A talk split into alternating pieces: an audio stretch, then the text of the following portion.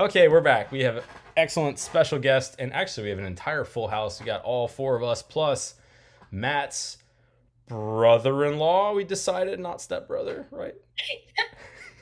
Lyle Griesemer. Griesemer, right? Yes.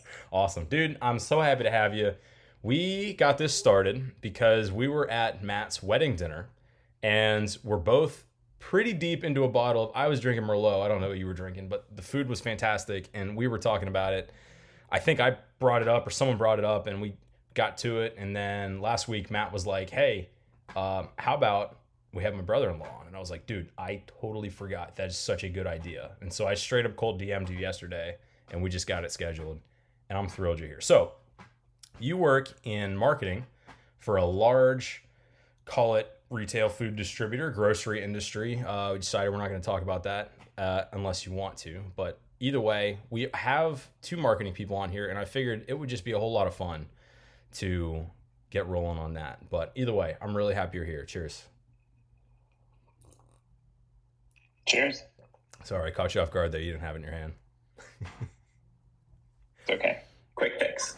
Either way. So I think this is a lot of fun. What are the things that you guys working on nowadays? Like, what are the big conversations that are being had in your industry for what you do? Overarching, because media is such a weird thing, and everyone has Instagram, so they all get ads sent to them. And it's, I don't know how to phrase the question properly, so maybe you can help me. I would say the biggest thing right now is AI. Yeah. Hands down. It's like across the board, though. Is AI, what is AI, how we're going to use it, how it's going to be integrated into what we do today, it's just a lot of questions, and it's moving so quick. Yeah. Have you decided how you're going to use AI, or? We're in the infancy of that right now. There's a lot of different AI tools, and really AI is just a buzzword, and AI has existed for a lot of years, especially when you think about, the metas of the world, right? So you always think about, just let the platform optimize to what performs the best. That's AI. So AI has existed for a long time. I think what really blew it up and kind of made it into a buzzword was ChatGPT coming out and really making it more streamlined and available to a lot more people, and more tangible to a lot more people. But in terms of how we're using it today is really just more so on those platform specific AI tools, but then also dynamic creative optimization and DCO and things like that. But then we're also exploring different ways we can leverage generative AI, which is making images out of thin air just with AI. So I don't know, AI. When you say AI, it can mean 100 different things. Right? So for me as a marketer, we use AI ChatGPT to write captions. We Instagram or Facebook captions, and then we use AI to create images and then also alter images. We want a flagpole in the picture. You tell AI and they'll put a flagpole in the picture. Simple stuff like that. And then also you were saying optimizing ads. A lot of times I'll have the AI tell me what dynamic creative I should use for my Facebook ads. But that's been a thing for a while, for Facebook at least. So we use all different marketing facets. I was just curious if there's one in specific for you that you work with that you don't like, wish was different. Because we talk a lot about broad AI, but we never really talk about what exactly it means. Like you were saying, it's a buzzword. So yeah. It's kind of hard right now because I think everyone's trying to get in on it, and there's a ton of different tools that companies can leverage, and it really depends on the scale of the company and what you are trying to do. Because the bigger the company, the more red tape you have, the more teams that are involved, the more bodies that you have to get buy-in from, and I I think there's a lot of processes when you get to those large of companies that kind of need to be reworked to enable some of the automation that AI provides.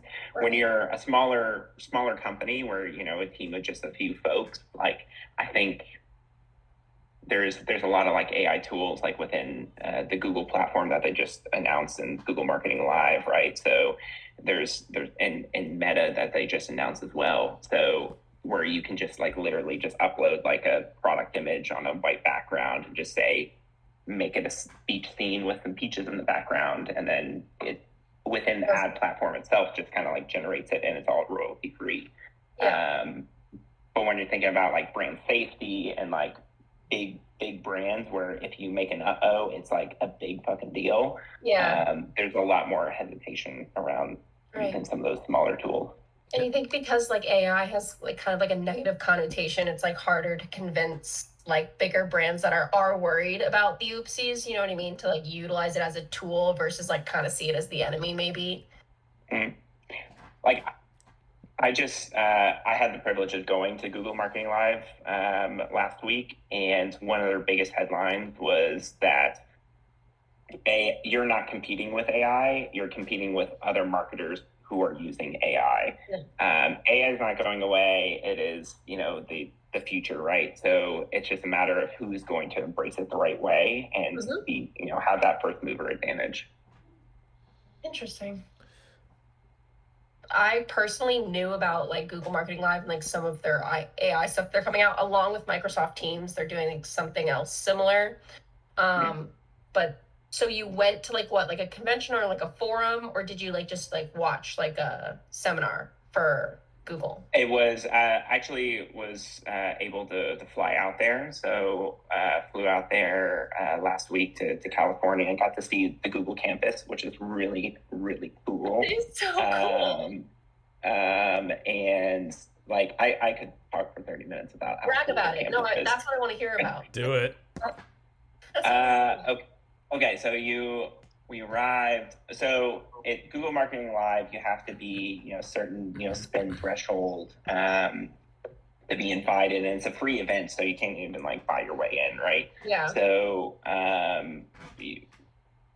with you know, the company I work for, there was 2 tickets, and just, you know, where I sat on the team, it just made sense for me to go. Right. So I was able to go. You go, and you know, it's like, you know, bougie, it's super bougie, right? So you walk in and there's that type of thing is always bougie. Yeah, it's like very smooth fest, which is, you know, it's like whatever, you know. But you arrive and they cater breakfast, and it's like, you know, a big networking event, and then they have like the main keynotes where you all kind of shuffle into a big auditorium, and the, you know, whatever's at the, you know, Google universe kind of talk about the new product launches and everything, which is like the stream that like everyone watches worldwide, which is kind of cool and surreal to kind of be in the audience for that. It was really cool. And, you know, unsurprising based on like even what I just said, like the main focus was around the AI tools that they were launching. So like new AdWords capabilities were either integrating like a chat bot within, you know, text ads with search. So you just kind of like say, give me some keywords that talk about, you know, grocery stores, and then it'll just spit out a bunch of different options, and then you can, you know, it's a ChatGPT and Bard or whatever integrated within that. And then also like their generative AI tool and things like that. So they like did all their product announcements there. And then after that, we had separate like breakout sessions. So they had all like, you know, 20 different like subjects you could sign Google up for. Loves their breakout sessions. I'm sorry. They love that. Yeah. So they called them round tables. And they... So there was all these different like subjects you could sign up for. So I ended up signing up for video ads marketing, and then also Performance Max, Creative within Performance Max. I can't remember exactly what they called it, but there was like tons of different ones you can sign up for. It was really like intimate setting of, 12-ish other marketers of any other industry in the world, right? That was there, and some Google reps around that specific product that like actually work on that product.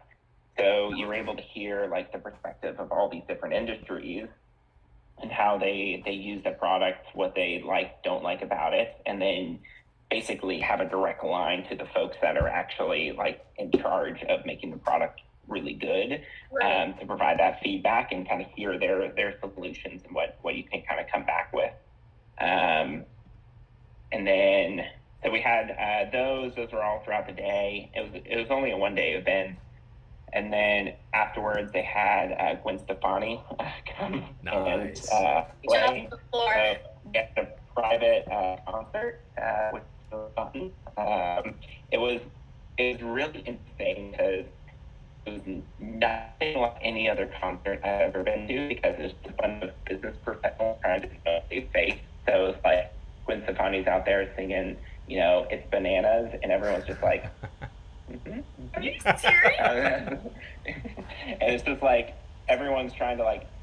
I feel like if it was just like one company, it would be a little bit different. But everyone's like, "Ooh, I know this person." You can't just like let loose, right? Yeah. But it was really cool, regardless. But yeah, that's so exciting. I mean, like honestly, that sounds way more fun than I just went to a convention in Vegas. We didn't have Gwen Stefani, but I know exactly what you're talking about when, like, you're all in, like, a crowd of, like, young professionals and you're all here because, like, kind of have to be. Like, they say, they promote this party. Gwen Stefani was not in, obviously, but we all went and we were all just kind of standing there staring at each other. But the bar, we had an open bar. In fact, they had, like, 10 open bars. And my industry is predominantly older. I don't know if you feel the same way, but... me and my coworker were definitely the youngest people there, so we busted a move, which was embarrassing, but also like I feel like it loosened it up a little. So I do think we like greased the path of chilling out. But I'm sorry, Gwen Stefani, I wouldn't be able to keep it together. Yeah, they definitely had an open bar, and it was like Epcot's Food and Wine Festival out there. They had little like stations of all the different like cuisines that you can ever think of, and open bar with everything. And I would say, like, in terms of like the age group that was there, it was a really good mix. I would say probably skewed closer towards upper 30s, lower 40s, if I had to guess.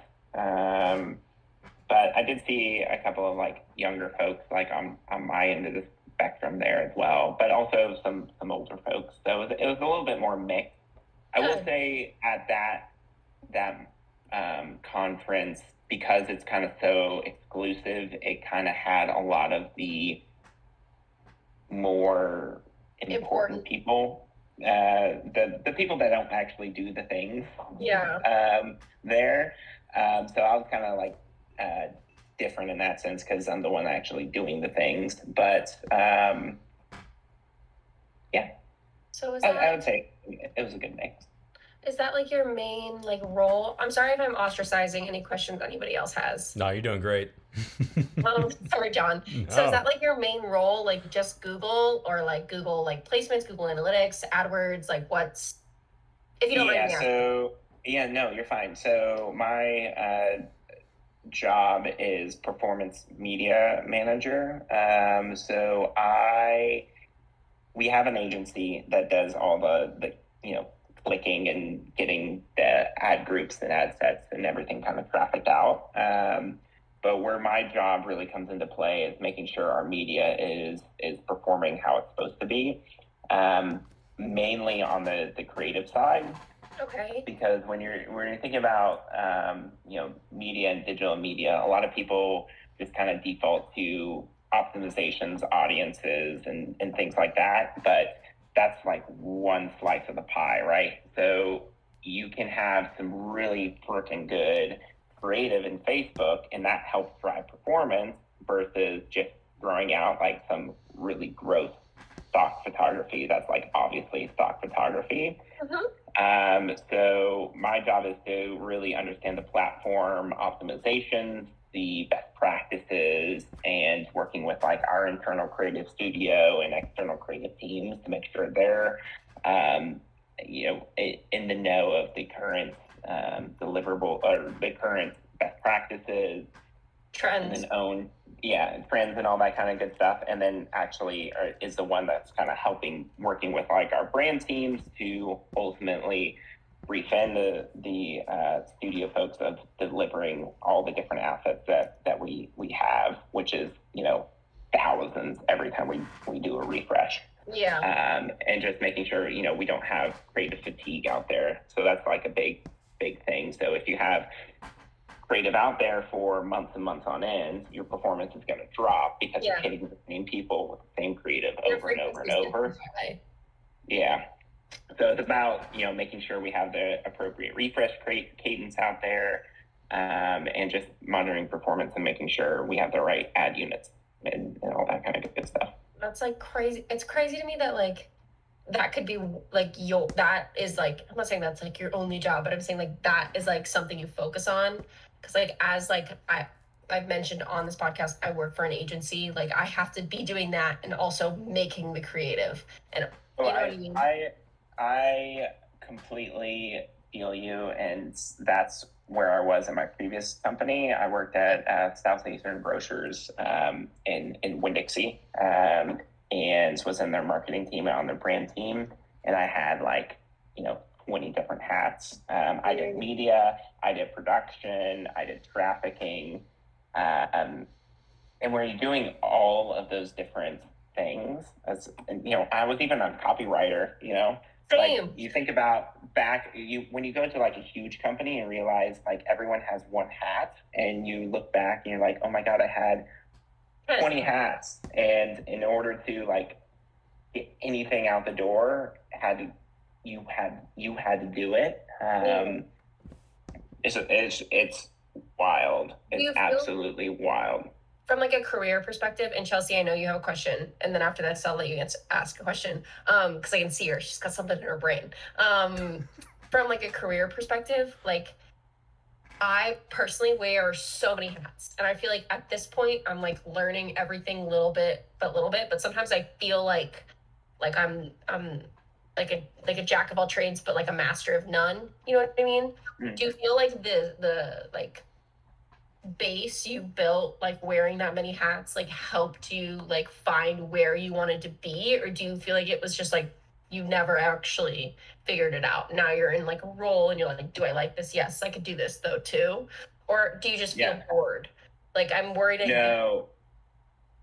Yeah. So really, really good question. So I was scared to death I would get bored, because you go from a mile a minute to essentially being stuck in first gear when you're looking at it relatively. I would say becoming a jack of all trades early in your career is a extremely rare thing and extremely helpful thing for your career, because you understand the context of what goes into every single task that goes to making an ad go live.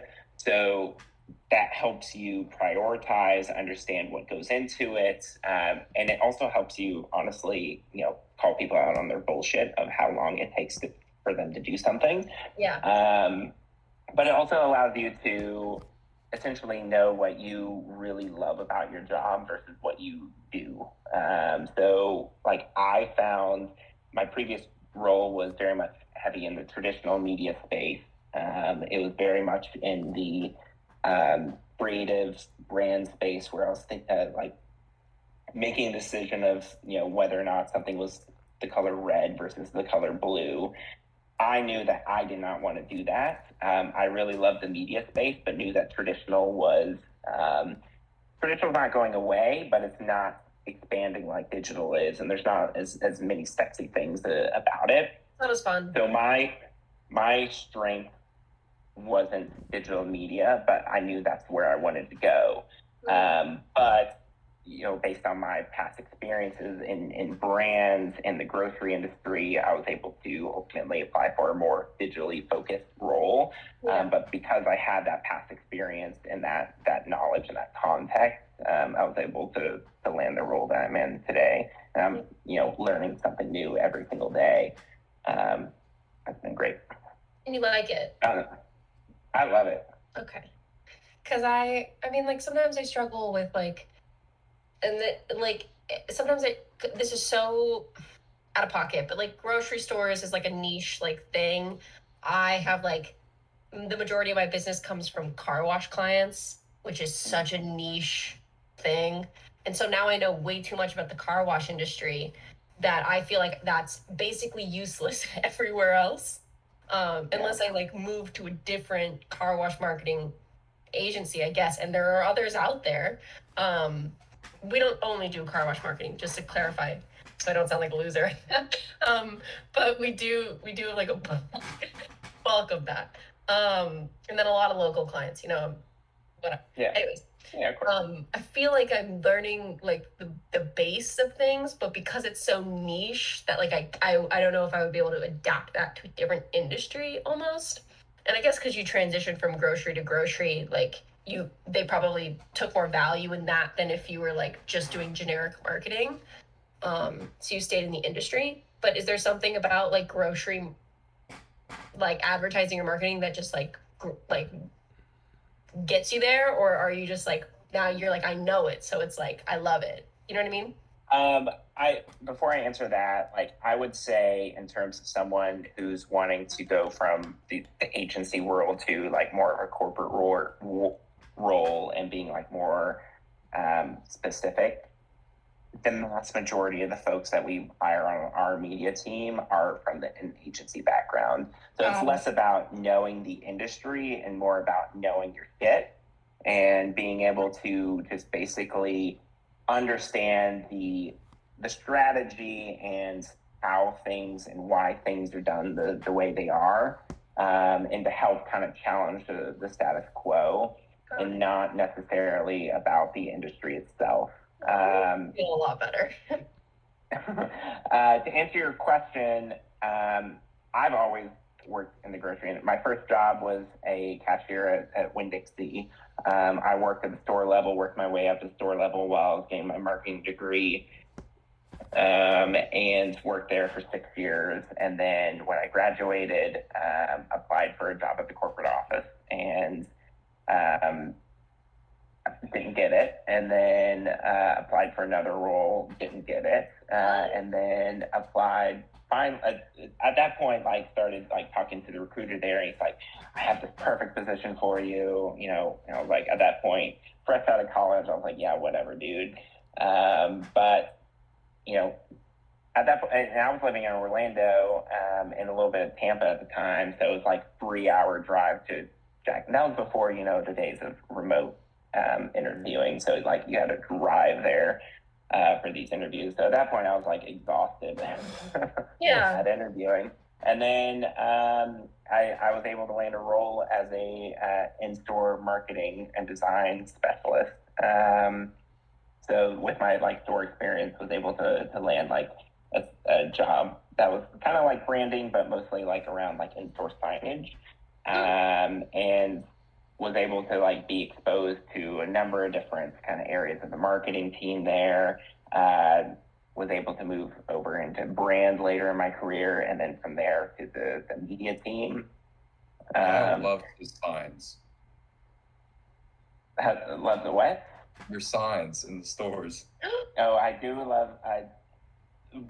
The best thing I loved about that job is the fact that you were able to create what you do. So I, you know, concepted the concept. I worked with a print team, got it printed, and then the fact that you're able to go into store and actually like see what you made like in real life is like really fucking cool. Yeah. And like today, like you don't get served your digital ads, right? Because you're not target audience, you're already buying. Yeah. So it's not as fun to kind of see it like organically out in the wild. It's so interesting. I pass a car wash and I'm like, I printed and made that. I made that sign. Yeah. It's so cheesy, but I love it. Yeah, it's. I love it. Yeah, I definitely can relate to that. Yeah. That's really cool. Were you doing your own designs like InDesign, or were you like outsourcing to an artist? Both. So we had like an internal creative team that did more like production creative design, and then we had like an actual agency that kind of came up with the concept. So they would come up with a kit of parts, and then say things are supposed to be blue, it's supposed to be in this font, this hierarchy, all that kind of good stuff. Yeah. And then I would work with the internal team to kind of build it out in all the different like size formats and things like that. We my background is exclusively I got hired to the job I have now for production. And I was originally a production assistant. I was just like giving edits to our graphics department, like, oh, move this over, whatever. And then I became production director. And then when our social media director left us, I absorbed her role. So now I'm like marketing VP or something like that, whatever that means. Isn't that the worst? It's the worst. I mean, I knew there was no way I could be production director and not like take care of some social media, so I was always wearing multiple hats, but like it was never like a part of my official job, but now it is. So I like definitely love the part of marketing that is creating something and like having that creative like input and like seeing it out in the wild. So I feel like we relate heavily on that topic. Yeah, I will say I was really nervous when I changed careers and moved to a new company, because I thought it was going to be very like data heavy, coming from a creative background. It was going to be like very data heavy, very like in the weeds of the Facebook ad manager and all that kind of crap, whereas really what the role turned out to be is still very much in the creative space. I'm just not the one that A, has the final say, and B, is the one kind of clicking the buttons. So, we work with the brand teams to, stay within brand guidelines, but I still have that creative outlet to be able to say, oh, well, if we do a Facebook carousel ad, like let's have the tiles build off of one another. Like I saw we did this, like it would be really cool if we did this. And the brand team's like, oh yeah, okay, sure. Yeah, you're the ideas almost. Yeah, anyway, yeah, exactly. Cool, because I am in the weeds on the ads manager, so I don't envy you. My wife in her previous job was did like my role plus it was all in-house, so they like created the ads and actually like was in Facebook ad manager and stuff, and almost every single day she's like, I hate Facebook ad manager. Nobody likes Facebook. There's not a soul I've met that actually likes Facebook. Before, when you were like getting on this meeting with us, the rage got words. I was shitting on was the DMs I was showing were to Mark Zuckerberg. I like hate him. Whenever I have an issue with Facebook, I DM him like my rage, like upsetness. He's like number one on my list of people that if I could punch them in the face and get away with it, he's number one. So has he ever gotten back to you? No. If Mark Zuckerberg got back to me, you all would be the first to know. I would be so happy. I'd be like, you've proved that being really annoying it works. It really works.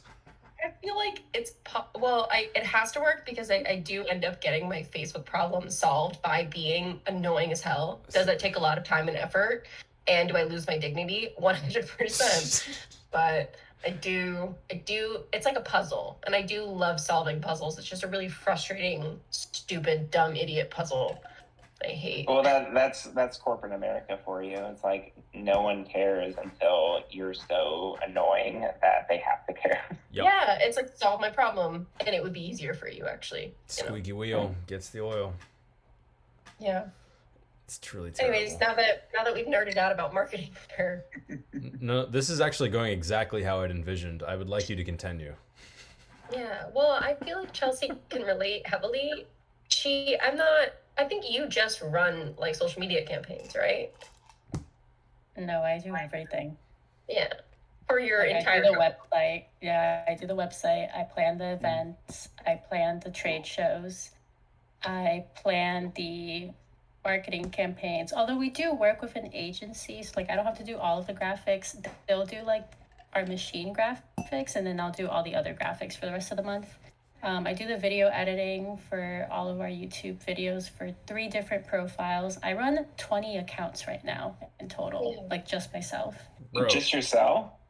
Yeah, because we have South America and North America. And then within South America, we have it broken down between like Brazil, Colombia has a page, Peru has a page, America Home Sewing and America Industrial has a page, Latin America Social Media. And then like everything's multiplied depending on like Instagram, Facebook, LinkedIn. We do have a Pinterest, which I don't actually make the post for. I have an educator that she'll like make me projects, and then that will go on Pinterest. I just have to do the posting and content writing for it. Yeah. And I do have to edit her videos too, but that's fine. Well, let me ask you this. If you left tomorrow, who knows what you do? Oh, so I know exactly where I would go if I left my job. I'm in love with my job, though. But, like, if I left my job... No, I mean, in terms of what you know versus what's a contingency plan? Does anyone know what you do? What do you mean? Like, if you left, who would fill your... no one. No. Yeah. My boss would be screaming. I'm in the same spot, to be completely honest with you. So, like, our team is literally 2 people. It's me and my boss. She does more of like the admin work, so she'll do the contracts. She works more closely with like the agency. She handles all the financials because I don't want my name on anything that's over 10 grand. And she handles like our travels and booking the hotels and all that stuff. And she does most of the traveling because I only travel like once a month. She'll travel like twice, maybe more. And I hate traveling, so she'll kind of cover that aspect for me. But I have like 30 hats, and we just had another lady retire last week, which like good for you, girl, but now I have to take your job. So that's going to be fun. As long as they compensate you for that shit. I am getting a raise now, so it's fine. Yeah. Oh, good. You need a specialist under you. Yeah. You need an intern. No, I was going to say, hopefully our plan is by next year, we're going to hire another person for marketing to give that person the industrial side, because I think the industrial like B2B to me is so boring. I hate B2B. I would rather do B2C, which like I would rather do business to customer and like do fun advertising and make really cool projects and videos than like, hey, buy our machine, it's 200 grand. Don't ask me why. Like sales. Yeah. Yeah, basically. I hate sales. It's like my least favorite thing. My boss tried to put me in sales, and I told him he was crazy and to never ask me again. Sales is such a broad concept, and I fight with it every day of my life. Yeah. Technically. I would do very well. Technically, I work in sales, but I don't think of it as sales. Yeah. I have to be good at it because, like, my boss sends me to trade shows. Yeah. I am good at it. Like, I will land a client. Like, I can do it. I don't want to. Hate it. Marketing is just sales' really hot younger cousin. That's all it is. Yeah. I would say sales is marketing's hot younger cousin, actually. Well, it could be. You're actually... Because you can't have sales without marketing, and you can't have marketing without sales. Correct. Yeah, absolutely. I'm sorry, marketing's hotter. Marketing is hotter. We are hotter, though. Like, people want to meet the marketing girl. They don't want to meet the sales guy. No. Sales is just young. Unless they're handing out free stuff. We're always handing out free stuff. That's what marketing is. And we sometimes hand out free stuff. Go to any trade show. You're going to leave with like 20 bags. Oh, I know it. Absolutely. No, that's my world too. It's always the bag. I love nothing more than when a vendor comes to me thinking that I'm the one making the property management decisions. And I'm like, you know, I'll get you connected with our guy eventually.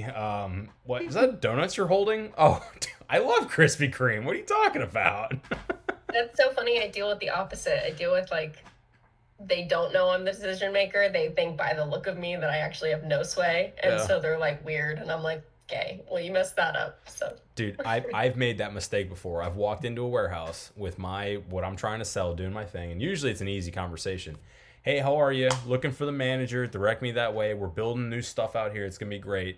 And then this like 19-year-old looking girl's like, oh, that's actually me. I'm the CEO of this company. And I'm like, oh, I will never make that decision again. Yeah. So now you I walk in and the first person I see, I go, hey, do you happen to be in charge around here? Best question. It's a good one. It is, because you just never know. There's so many unassuming CEOs. My manager does not look like a manager. She looks like a 15-year-old. And people always assume I'm her boss. And I always have to be like, no. Yep. I have no decisions without her.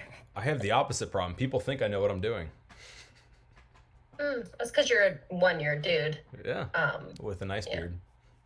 Yeah, you look. I think Lyle's got the better beard, though. I think he does, too. Yeah. I recently trimmed it, but I would say confidence is everything in terms of getting things across the board. I completely agree that sexism is rampant in corporate America. Yeah.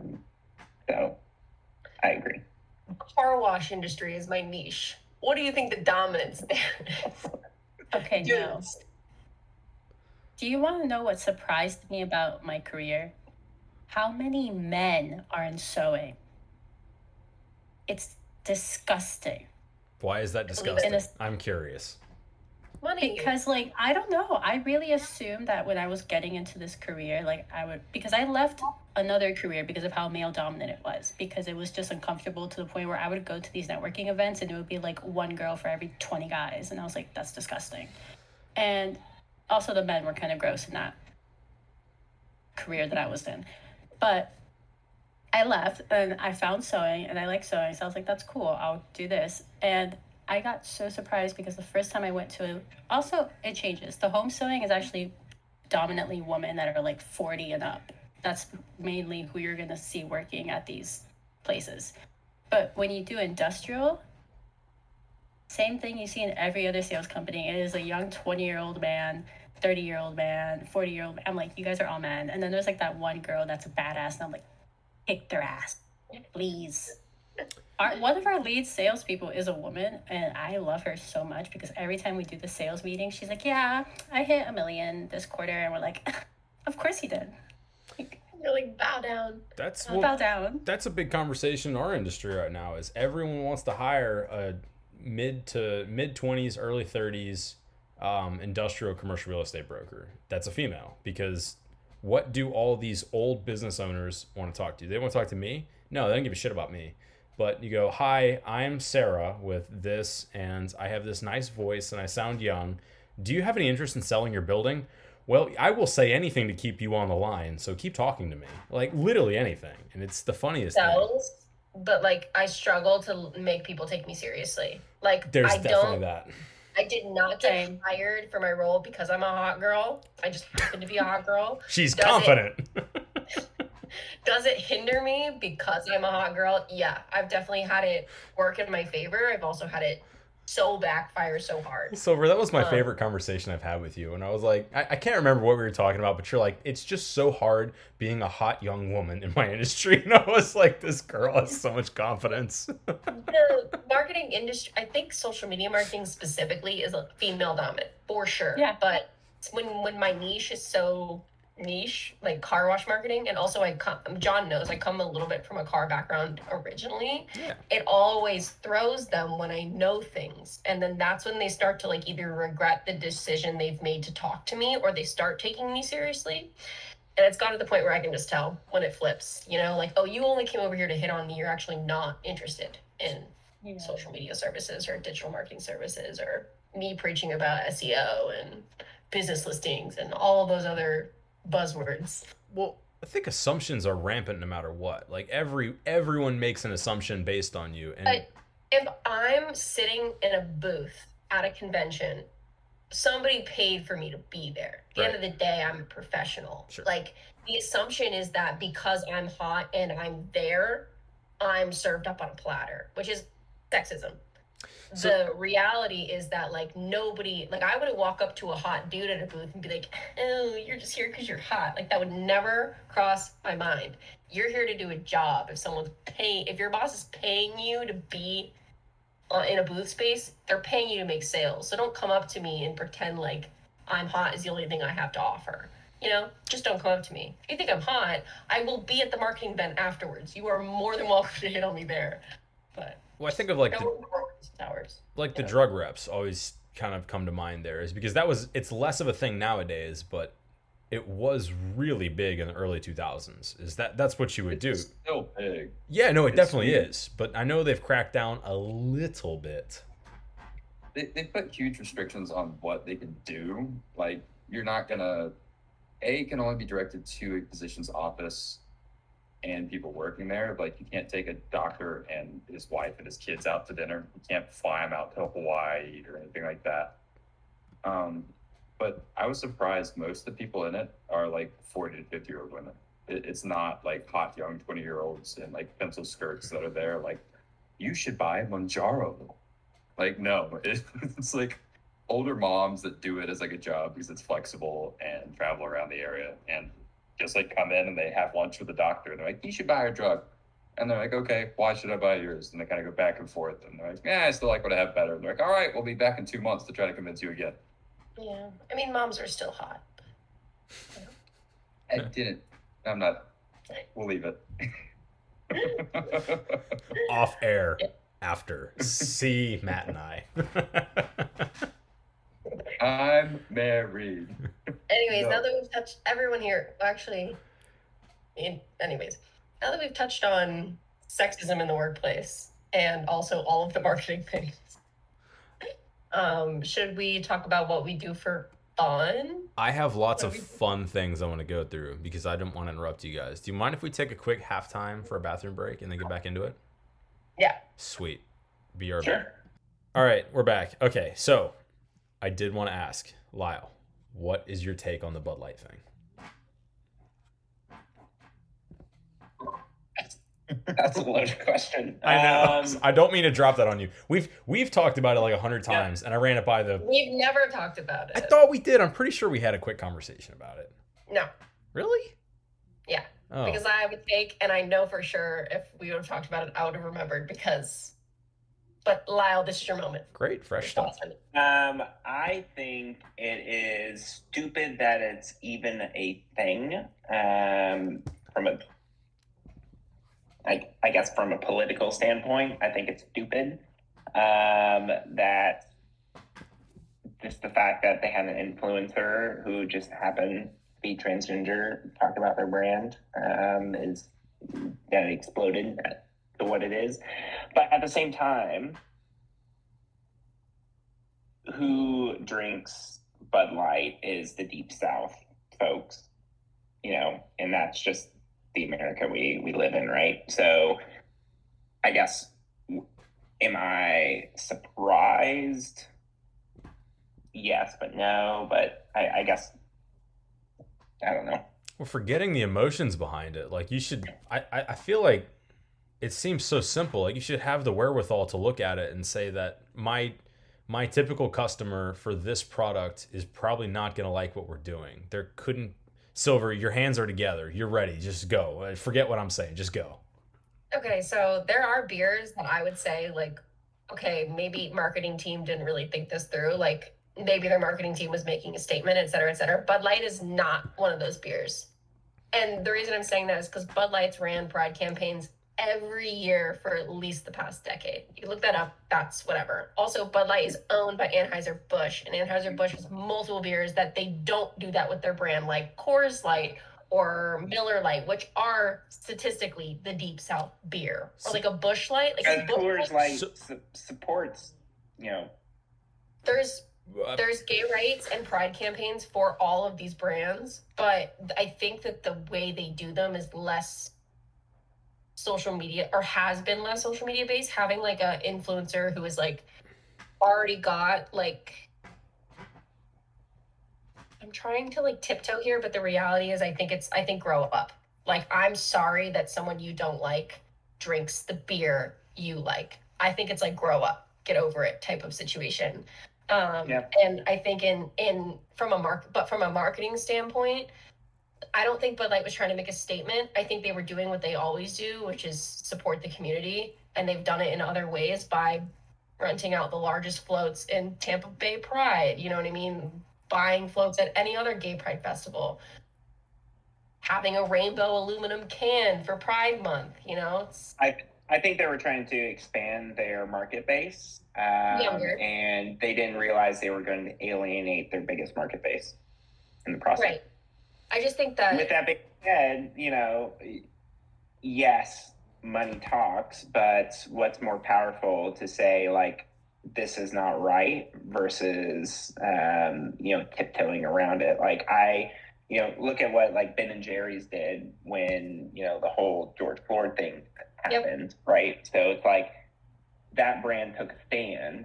Yeah. You know, whether or not Bud Light meant to take a stand or not, like, they became the poster child of it, right? So by supporting that, they acknowledge that they're fine with that, and whether or not that alienates their customer base is their decision.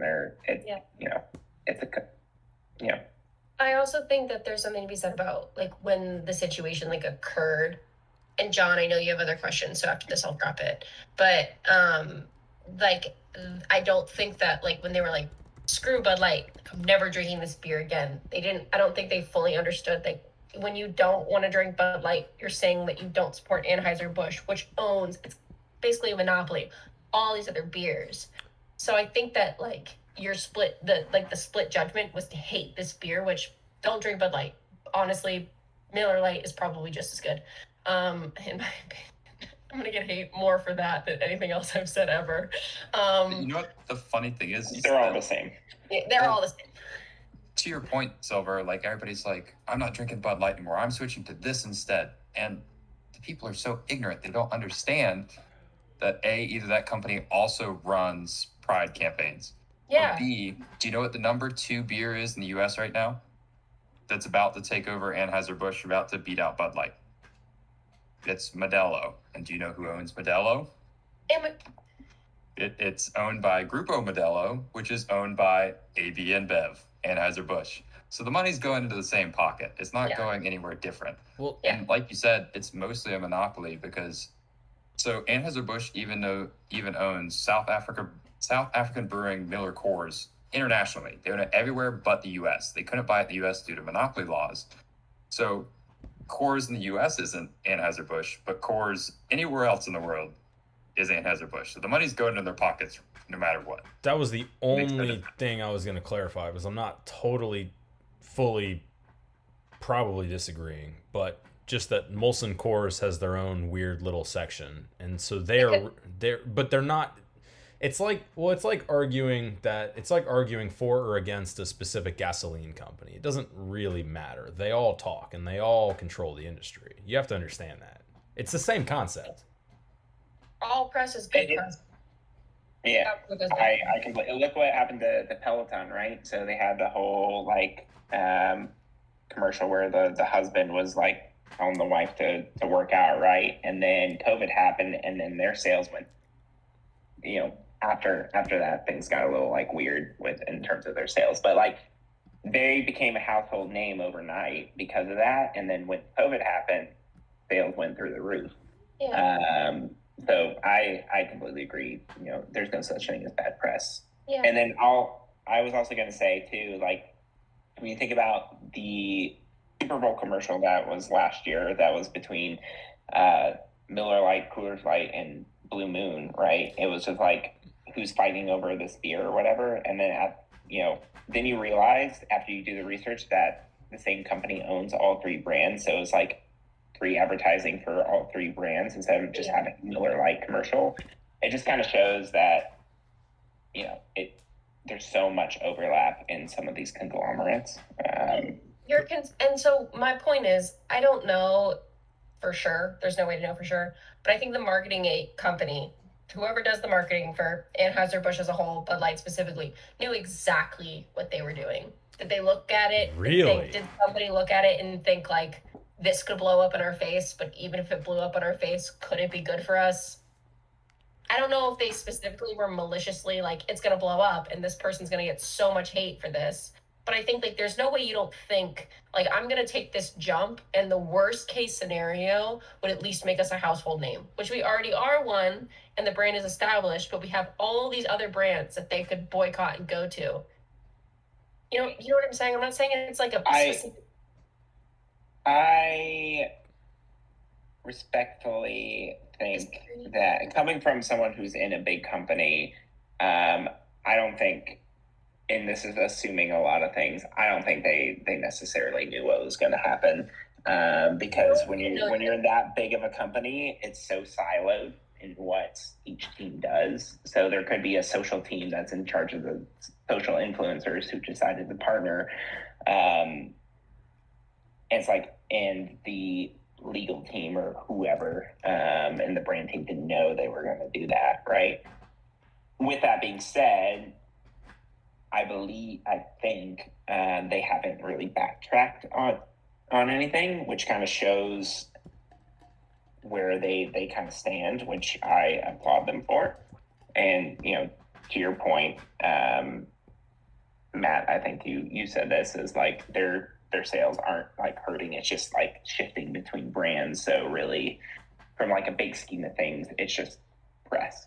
That was my big question. Go ahead, Matt. They switched back over to the traditional branding of Clydesdales and Golden Retrievers though. Like they started rolling that out heavy as soon as like this became. Yeah. Because they want to establish that to the people that. Well, so here's my big question. How long does it last? Because we have goldfish memories at this point. Like we literally don't remember what happened 1 year from today. We used to be good about this, but I don't think we're going to remember this a year from now. And it seems like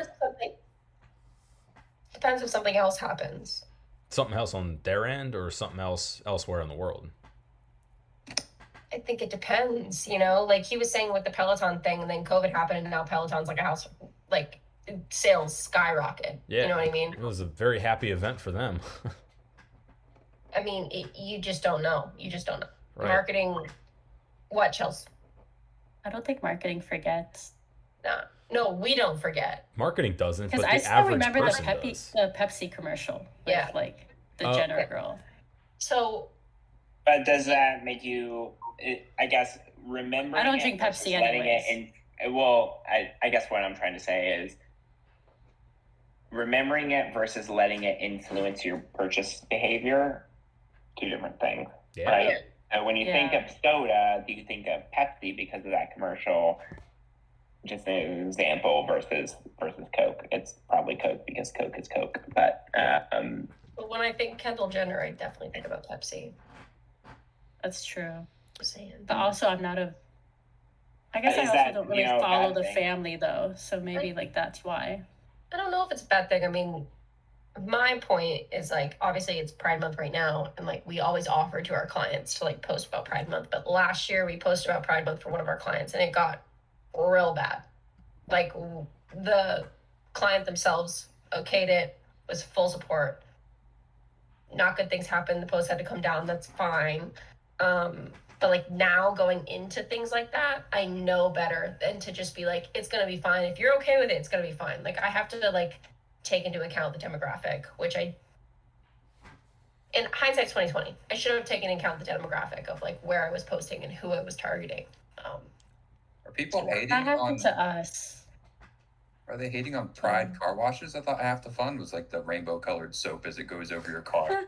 No, it wasn't a car wash. That's a knee slapper. I did have, it wasn't a car wash, but I also posted one of our car wash owners is Jewish. So we posted for a Jewish holiday and somebody commented some really anti-Semitic, like just horrible things on that post. And that also had to, you can't like delete, you can delete Instagram or Facebook comments and Instagram comments, but Facebook, it does like let them know that it was deleted and that sometimes upsets them worse. I've also learned that lesson the hard way. Don't just go deleting comments because you don't like them. So you can hide them. You can hide them and only their followers will see them. But at the end of the day, like something extremely racist needs to just come out. The whole thing just needs. The anti-Semitic thing is like the oldest shit ever. I feel like of all the things that people haven't gotten over, we we fought a fucking world war over it at this point. Yeah. Like that's like the one that I think everyone should be able to agree on. Like you can argue whatever you want to argue. That's the one where you just don't really want to argue. It doesn't, there's no gain. There is no benefit to you throwing your hat in that ring. I've never understood it. And granted, I was born in 1997, so I don't know. People. I get that. I don't know. I don't know. That's always seemed easy. Like that seems like the easiest landmine to avoid. Just don't be an asshole to these people who went through so much. When it comes down to it, don't be an asshole. Don't be an asshole. There's the internet, and people love just being an asshole. It's so easy. It's so easy on the internet too. Which brings me to the question I want to ask is: have you guys noticed on social that the first comment or the first like couple comments set the vibe for the entire always the comment chain? You can usually tell because right? Yeah, well, yeah, too. And I feel like people when they see a negative comment, they're like, "Oh yeah, that's totally right. I agree." Versus like seeing a positive comment, they're like, "Oh well," if they like completely agree, it's like, "Oh well, everyone else is thinking it." Otherwise, they're like, "Oh well, everyone else is saying it's okay, so it's okay." Because when we oh, go ahead. I was going to say an example of that is at Winn-Dixie, we rolled out our mascot, the Winn-Win Twins. If you guys don't know them, it won't hurt my feelings, but it's okay. And like my mom loves Winn-Dixie. I know exactly what you're talking about. So oh, really? I made the Winn-Win Twins. You did? No kidding. Really? Yes. I'm texting my mom right now. Sorry. You're famous. We can talk about that in a second. But like whenever we posted a Win-Win Twins video, I would get everyone that I knew to comment on the video to set the vibe of the comment chain. Otherwise, it would go down this like, "Oh, this commercial is so stupid." Blah, blah, blah. But if you are able to get some positive comments in there, it like sets the vibe and it like shuts people down. So it like completely helped. Lyle, have you seen the meme with the guy who's zipping up the hazmat suit and he goes through the door and on the section of the door at the top, it says the comments section? Probably. That's my favorite. I can imagine that. I'll send it to you after. It's this nice guy. He's like zipping up this suit, putting everything on. He's very serious. And he walks through a double doors, and up top in the double doors it says comment section. Like every time I see any kind of a political meme or anything like that, I think of that meme. I'm like, don't go into the 1,000 comments. Don't do it. It's gonna hurt you. It's bad for you. Don't touch it. So it's poisonous. I actually run a couple picnics and exactly what you're describing happens. Now I also run TikTok for my company, for my agency. We post whatever we want. You know, it's kind of a fun time. And also we get no interaction. Except for we posted this dumb TikTok and immediately we got like 4 or 5 hate comments. And I was drinking and I had the work phone. So I had the TikTok logged in. And so I just started like trolling them back a little bit. And the second I started like responding, but not in a mean way, like they were saying like mean shit, like marketing agency with only 40 likes. I'm like, you don't want to be 41, sad face. Like I was trolling them in like a positive way, not in a negative way. Like a Taco Bell vibe. Yeah, like a Wendy's. Yeah. Wendy's. That was what I was trying to emulate. And that TikTok ended up popping off for us, which is like 20K views, like 600 likes, which is like good for like an agency with only 40 followers that now has over 100. So, and it was like it's so niche. It's like the Lorax TikTok trend. Do you know what I'm talking about? If you don't know, I'm not gonna explain it because that's so embarrassing. I have to do that for work. I'm not gonna do that here. Do it. But do the roar. No. And so like I found that like responding though in a positive way made other people start responding in a positive way. Like I was like, this is mean, and then I commented hate fuels us, and like someone responded and was like, yeah, everyone has to start somewhere. And it was like because I changed the narrative, it switched the comment section from all negative to positive, you know? So except for the inappropriate comments. You raise a good point. So like community management is absolutely huge. And I feel like it is absolutely overlooked in a lot of companies, especially in the comment section is social. Like it's very much set it and forget it in a lot of different industries and companies. But I mean, you're like prime example of by managing those community relations helps A, drive performance, but B, helps, you know, set the narrative, which is so important. Yeah. I mean, but it's also not quantifiable. So it's like really hard for companies to say, I should invest in this, you know? You are preaching to the choir because I'm trying to sell clients, right? And it's like, well, what's my return on investment? And I'm like, happy people. Yeah, everyone not to hate you. Yeah, enjoy your business because, you know, we have clients that are like, we're putting this on a shelf and we're leaving it. Like, that's it. And then we have some clients that like see value in like us being person to person. I answer reviews by hand, which is like an intense service, and we do charge like a lot for it, but like it's so important to have that connection with your customer. And can I quantify that? No. Can I say that this many people now go to your car wash because I responded to somebody on Google? No. But does it happen that way? Yes. You know what I mean? What's the first thing you do when you look up a restaurant? You look at the Google reviews. And if they're bad and people are responding and saying like, we're so sorry this happened, come in for a free entree, like you might be inclined to actually go. I'm saying, I feel like I'm preaching to the choir actually. So yeah, anyways, John Cole. Well, I see it mostly from the outside too, because I don't look at reviews at all, but like comment sections, I get sucked in. That's the issue. And comment sections are so negative, and they actually hurt me because I'm the kind of guy where I'm sort of just positive and I like everyone, which is not good in sales because you end up liking people that do shitty things, but it is what it is. And so if you open up a comment section, you're not going to see all positive things. You're going to see a weird reflection of maybe 10% of what the actual population thinks.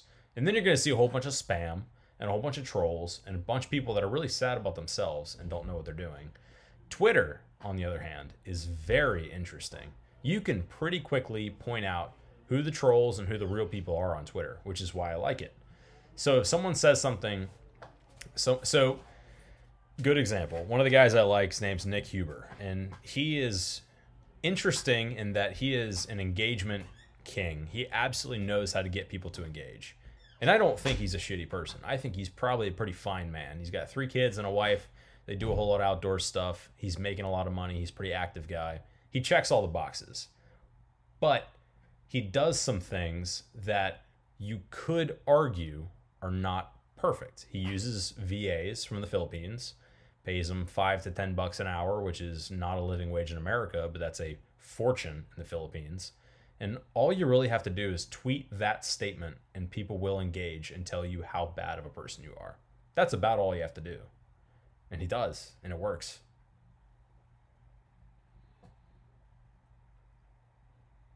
So are you saying like that's like good, like all press is good press? Like I'm confused. What's the point? I don't know what my point is. I was kind of working it out there. My point is mostly that there's different ways of doing good and bad things, and we have to be we're still figuring it out. Like we don't know. The internet's fucking new. It's like 20 years old. Yeah. I mean the comment sections are like seeing a car wreck on the highway. You're going to open it up and you're going to look as you go past. It's so hard to not slow down you and everybody behind you. It's kind of like it narrows the road down to a degree, and you look and 99% of the people don't interact and they keep going. The 1% to 10% that you talked about, John, that hop on and they join in, whatever's going. They just yell at the car wreck. They're like, "Why are you slowing down traffic, you piece of shit? Like, why are you doing this? What is that going to change? They crashed already. Like, what?" Well, I mean, you'll be scrolling through TikTok, right? And then you watch a video, and then you look at the comments. It's like, "Ooh, these comments did not pass the vibe check."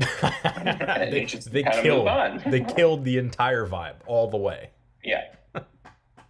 It always blows me away too. And so, do any of you follow like white people humor on Instagram? Kevin Flynn is just the ultimate engagement king. He is so good at the memes, and he's always got thousands of comments on all his posts.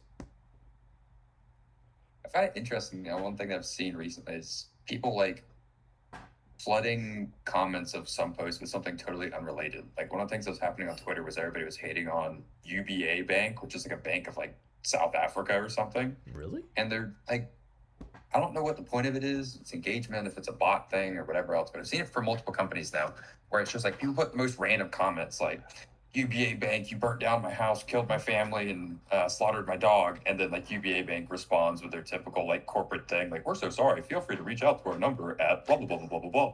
And like, and it's just comments go on like that forever and ever. And I don't know if it's just like a bot thing where like they got the people, like they scheduled these comments to occur to like get the company more known, or if it's like people are just doing it for fun, like it's a teenager thing, which I could see like 12-year-olds doing this, but I don't know. Yeah, marketing people chime in, but it seems to me that that would be people trying to get engagement off of other people they know they get views from.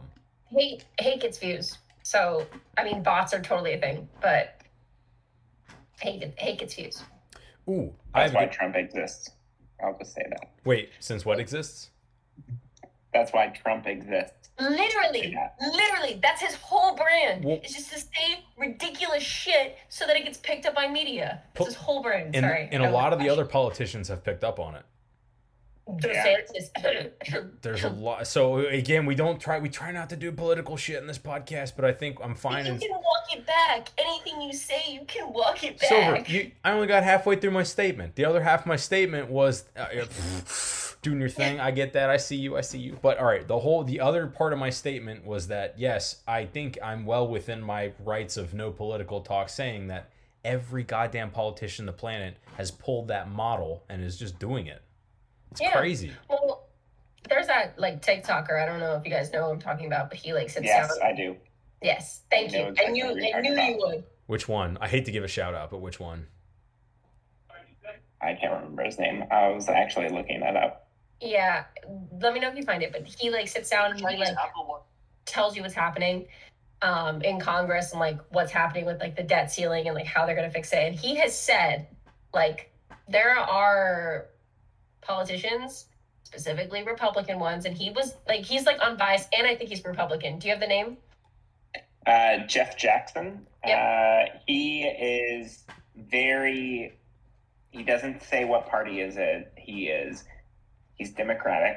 I looked it up, but he makes it. He doesn't put any kind of political spin on anything, but all he does is just explain what's going on in his perspective as being a new person, and him not being 1,000 years old is just like 1,000 points in the right direction. Yeah. And the fact that he's just like vocalizing some of this stuff. Yeah. And he had like mentioned that like there are politicians that like for the cameras will be egregious, but then when the cameras aren't around, they're like normal human beings. Yeah. That's not a new conversation though. No, but it's like interesting to hear. Like, I know this. Like, there's no way. Like, in my brain, when I see somebody say something aggressive, like Donald Trump, sorry, I'm using him as the example, there's no way he actually feels that way. He's just doing it to get a reaction. And I thought maybe I was ignorant for feeling that way for the longest time. And then it's somebody like him who comes on and is like, no, I'm a part of this conversation, and I can back that up. That is fact. That I just think is important for people to recognize, because I think some people think that well they're the same no matter what. That's not just for money. And you know, speaking about like comment sections, like if you read through all of his comments, it's, you know, thank you for being so transparent. You know, some people are like, I'm conservative and I watch your videos because you just speak the truth and it's not so, you know, polarized. And it's just, people love just hearing real people talk. And I think he is a prime example of doing that in a political landscape. Yeah. With that being said, you know, we don't want to talk about political stuff. No. I don't want to stop you from saying anything unless you're uncomfortable doing it. It's just up to you. But what I wanted to say was that I think our generation's pretty red-pilled on the whole, like, we've seen it for long enough that we know that everyone kind of does it and we're sick of it, and we really gravitate towards people that actually act like humans. Yeah, I struggle to name that. Name one politician that you think acts like a human. I think they're all bought. And that's my personal thing. So if you're going to jump on someone, don't jump on a party, jump on me. But it just really seems like everyone is bought. It's just, terrible. I'm on your side there. Yeah, I think the mass majority of politicians on both sides are playing the game.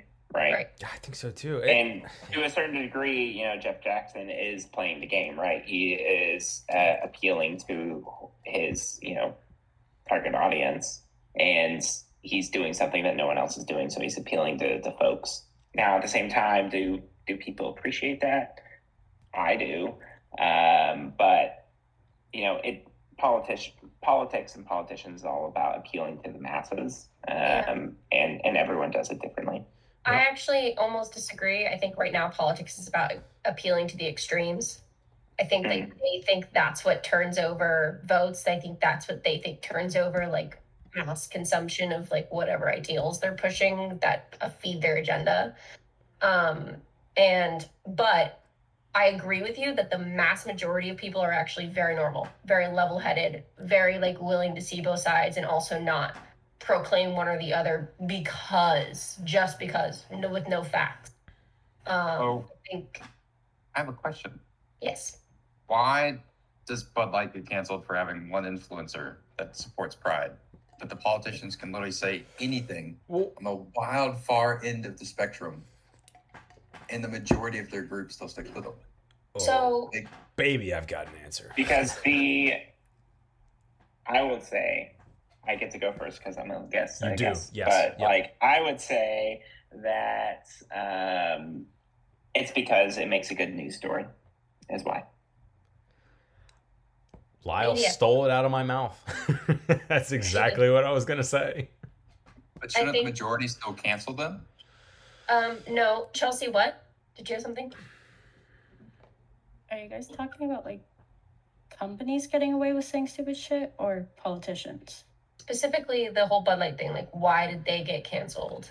And nobody come out and support them. I think people did support Bud Light. I just think that radically hate wins over support on social media.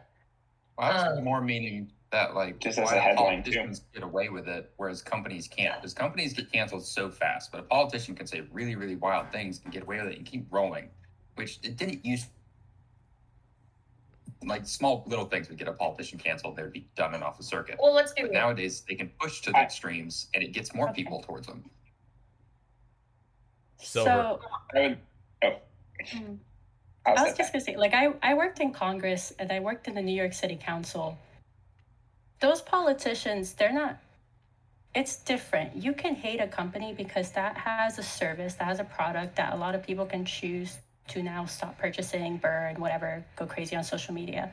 You can do that with a politician, but it's not going to have the same impact because, one, if they are a city or Congress politician, at least, they are most likely within their community, literally in it, and they have that kind of relationship with their constituents that they're going to vote for them either way. I've seen it live. I've seen it in person. I worked for a Republican that I did not agree with, but it was the only position that you're really going to find in Florida as a Republican. And they will do really stupid things, but there's also some really good things they do that you don't know about. And then those constituents will back them up besides the stupid things. Yeah. What Chelsea's saying is they'll get paid regardless. They'll get paid regardless of what they say. And half the time what they're saying is pushing the agenda to make sure they get paid. Is that what she was saying? Chelsea, you look like you might disagree. Well, no. They're not getting paid. Well, politicians get their annual salary and that's it. And they do, some of them get endorsements, but they're not supposed to. So they do it kind of in this roundabout way because you're not supposed to get, literally by law, they're not supposed to get endorsements during, They don't need to. Certain parts of their campaign. Right. They do insider trading. Insider trading. All of them in this comparison, Bud Light could lose a whole bunch of money, and I know we just talked about Bud Light Anheuser-Busch owns everything. So, are they losing it really?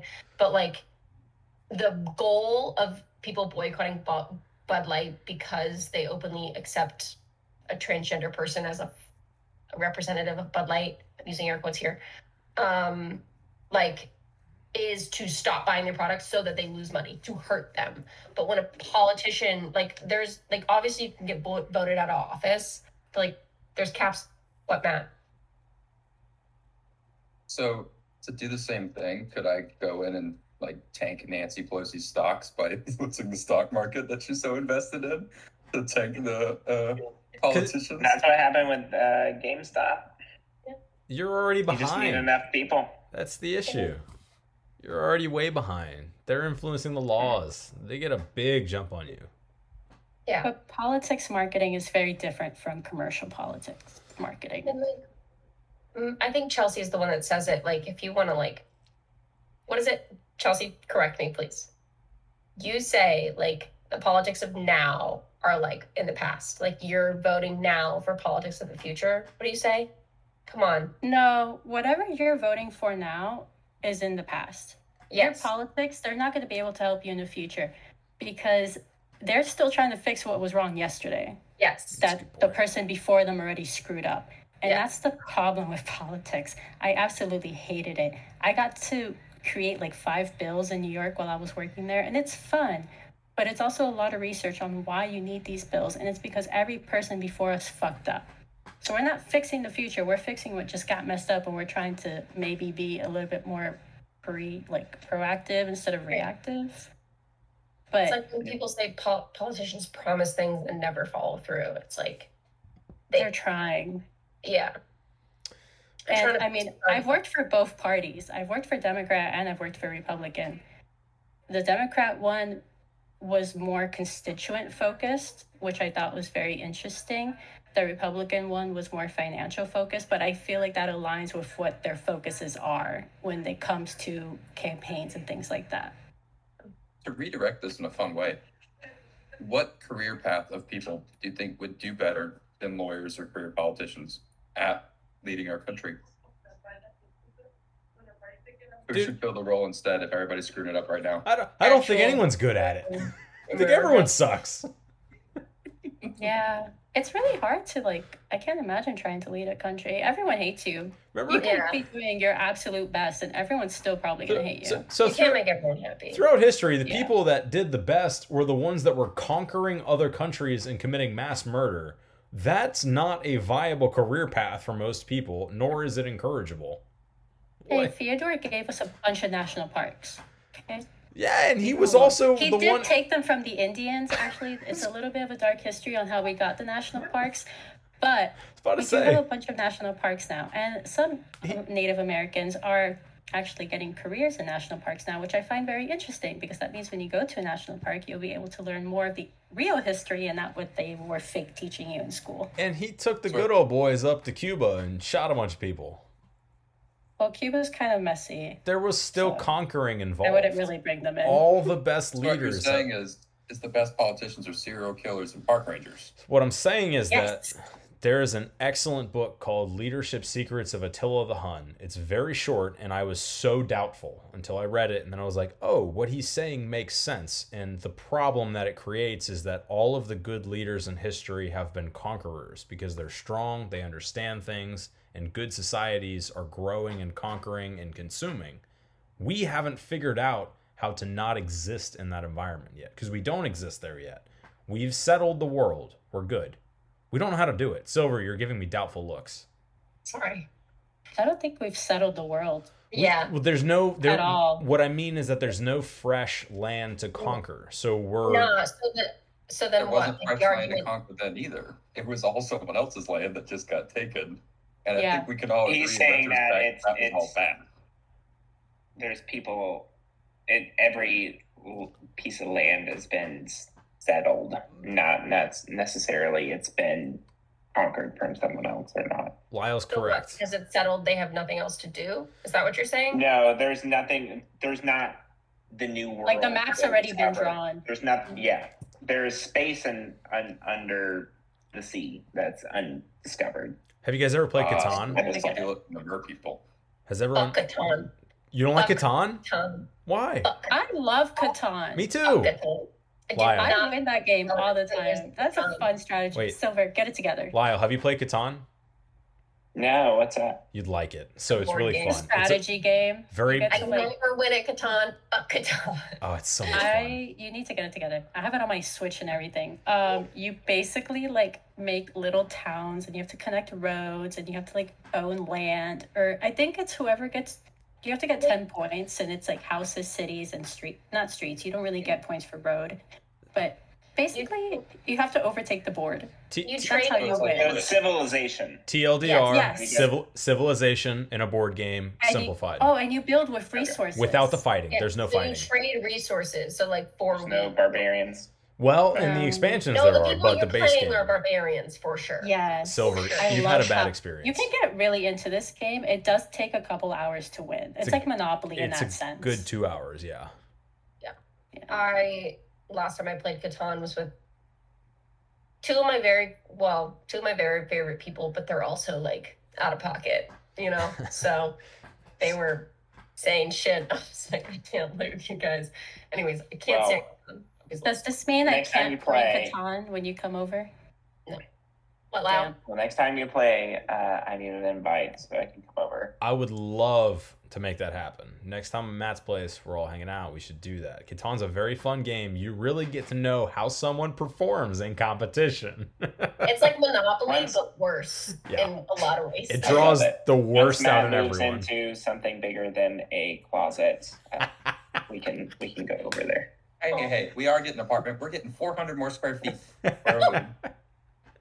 So we have like 600 right now. This is like a shoebox that we live in. Like you see 90% of the apartment in the back of my screen right now. And it looks good because you're in it.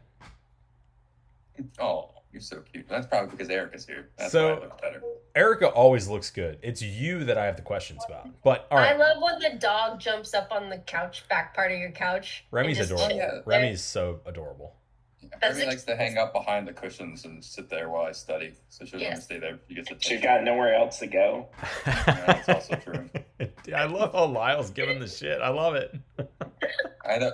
Well, he came to my apartment this past weekend because he was down here, and they're like, "Oh, I can see the whole thing from the door." I was like, "It's all." Let me guess, Lyle. You live in a home.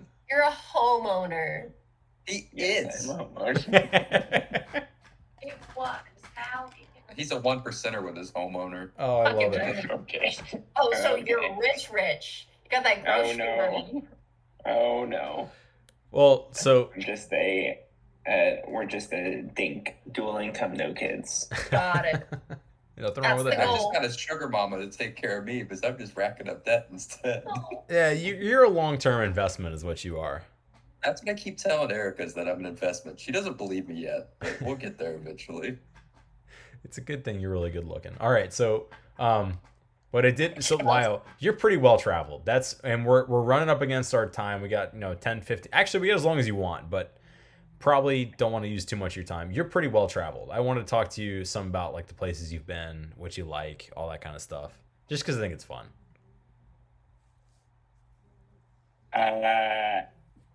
Professionally, I've been up to New York. I love New York. I think it's a great place to visit.